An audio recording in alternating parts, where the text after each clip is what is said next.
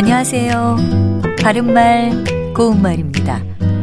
어떤 일을 시작한 지 얼마 됐는지에 대한 질문에 대답을 할 때, 차 라는 표현을 쓸 때가 있습니다. 예를 들어, 입사 3년 차라고 하면 입사한 지 3년째가 된다는 뜻일 테고요. 임신한 사람이 자기가 임신한 지 얼마나 됐는지를 말할 때도 임신 8주 차라고 할 수도 있겠고, 결혼 10년 차에 내 집을 장만했다 같은 표현도 할 수 있겠죠.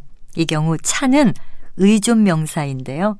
일정한 기간을 나타내는 명사구 뒤에 쓰여서 주기나 경과에 해당 시기를 나타내는 말입니다. 여기서 차는 버금 차자를 쓰는데요. 의존 명사기 때문에 앞에 오는 말과는 띄어서 쓰게 돼 있습니다. 의존 명사 차는 뭐뭐던 차에 또는 뭐뭐던 차이다의 구성으로 쓰여서 어떠한 일을 하던 기회나 순간을 뜻하기도 합니다. 예를 들어서 잠이 막 들려던 차에 전화가 왔다. 안 그래도 물어보려던 차이였다. 이렇게 표현할 수 있겠죠.